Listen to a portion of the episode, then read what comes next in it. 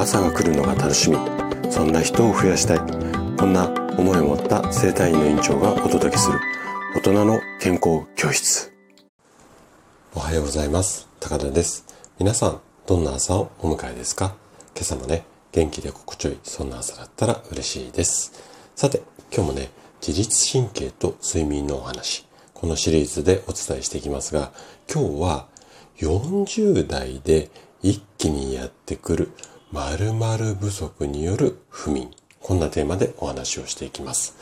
ちょっとね、行々しいタイトルを付けさせていただいたんですが、えっと、いろんなね、研究機関から発表された紛れもない事実。これをね、今日お伝えしていこうかなというふうに思うんですけども、ちょっとね、悲しい現実なんですけれども、40代で一気にやってくる〇〇不足による不眠。で、この〇〇は何が当てはまると思いますかね？このね、あの、答えを今日は詳しく丁寧にお伝えをしていきます。ぜひ最後まで楽しんで聞いていただけると嬉しいです。じゃあ、早速本題に入っていきましょう。例えば、寝ても疲れが取れないだったりだとか、あとは眠れない。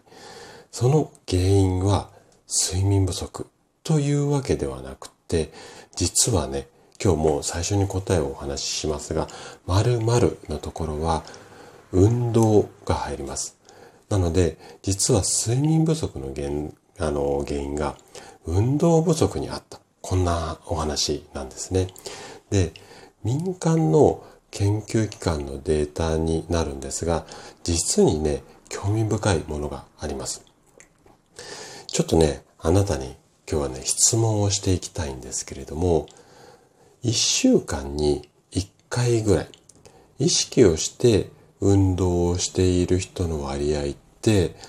国民全体の何パーセントぐらいいると思いますか？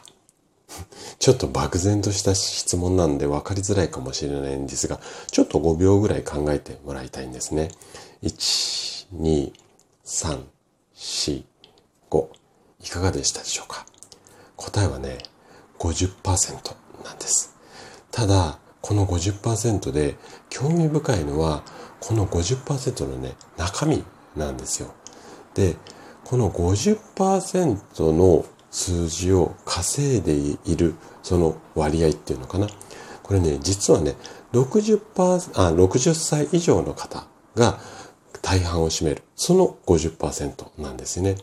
なので、20代、30代、40代、この世代の人たちっていうのは、ほぼ運動してない状態なんですよ。で、20代とか30代っていうのは、まだまだ細胞が、まあ元気っていうか体が元気なので、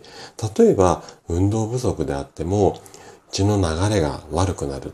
こともあんまりなくって、まあ、体力でカバーできることが多いんですね。ただ、40代以降になってくると、自律神経の働きなんていうのもガクンとこう低下してしまう状態なので、ここに運動不足が加わると、血流が悪い状態が慢性化してしまって、これが原因で不眠の傾向になりやすいですよ。これが今日の答えです。じゃあ、よく眠れるようにためあ、よく眠れるようになるために運動しましょうっていうふうに考える方も多いんですが、これね、残念なことに20代や30代で運動不足だった人が急にね、運動を始めてもすぐに血流が改善されるっていうことはあんまり多くないんですよね。で、ちょっと運動をやっても不眠状態が改善されないであなかなか効かないなって言って、やっぱり運動習慣がこう続かないで、で、また睡眠不足になってしまう。不眠になってしまう。こういう負のスパイラルになってしまうんですよね。で、できれば若いうち、20代の方から、うん、運動習慣を身につけるようにしていきたいんですけれども、すでにもう40代になっちゃったよっていう方は、今からでも遅くはありません。遅くはありませんけども、短期的に例えば1週間とか1ヶ月ですぐに体が変わるっていうような短期的な視点ではなくて半年とか1年がかりでこう結果を出すみたいな長期的な視点で運動をしながら少しずつ睡眠の質を高めるようにこういった意識でやられるとあの半年後とか1年後に体変わってることが多いのでぜひねこの辺ちょっとのんびり構えながら運動をやっていただけたら嬉しいです。はい。ということで今日も最後まで聞いていただきありがとうございました。番組の感想などね、お気軽にコメントいただけると嬉しいです。それでは明日の朝7時にまたお会いしましょう。今日も素敵な一日をお過ごしください。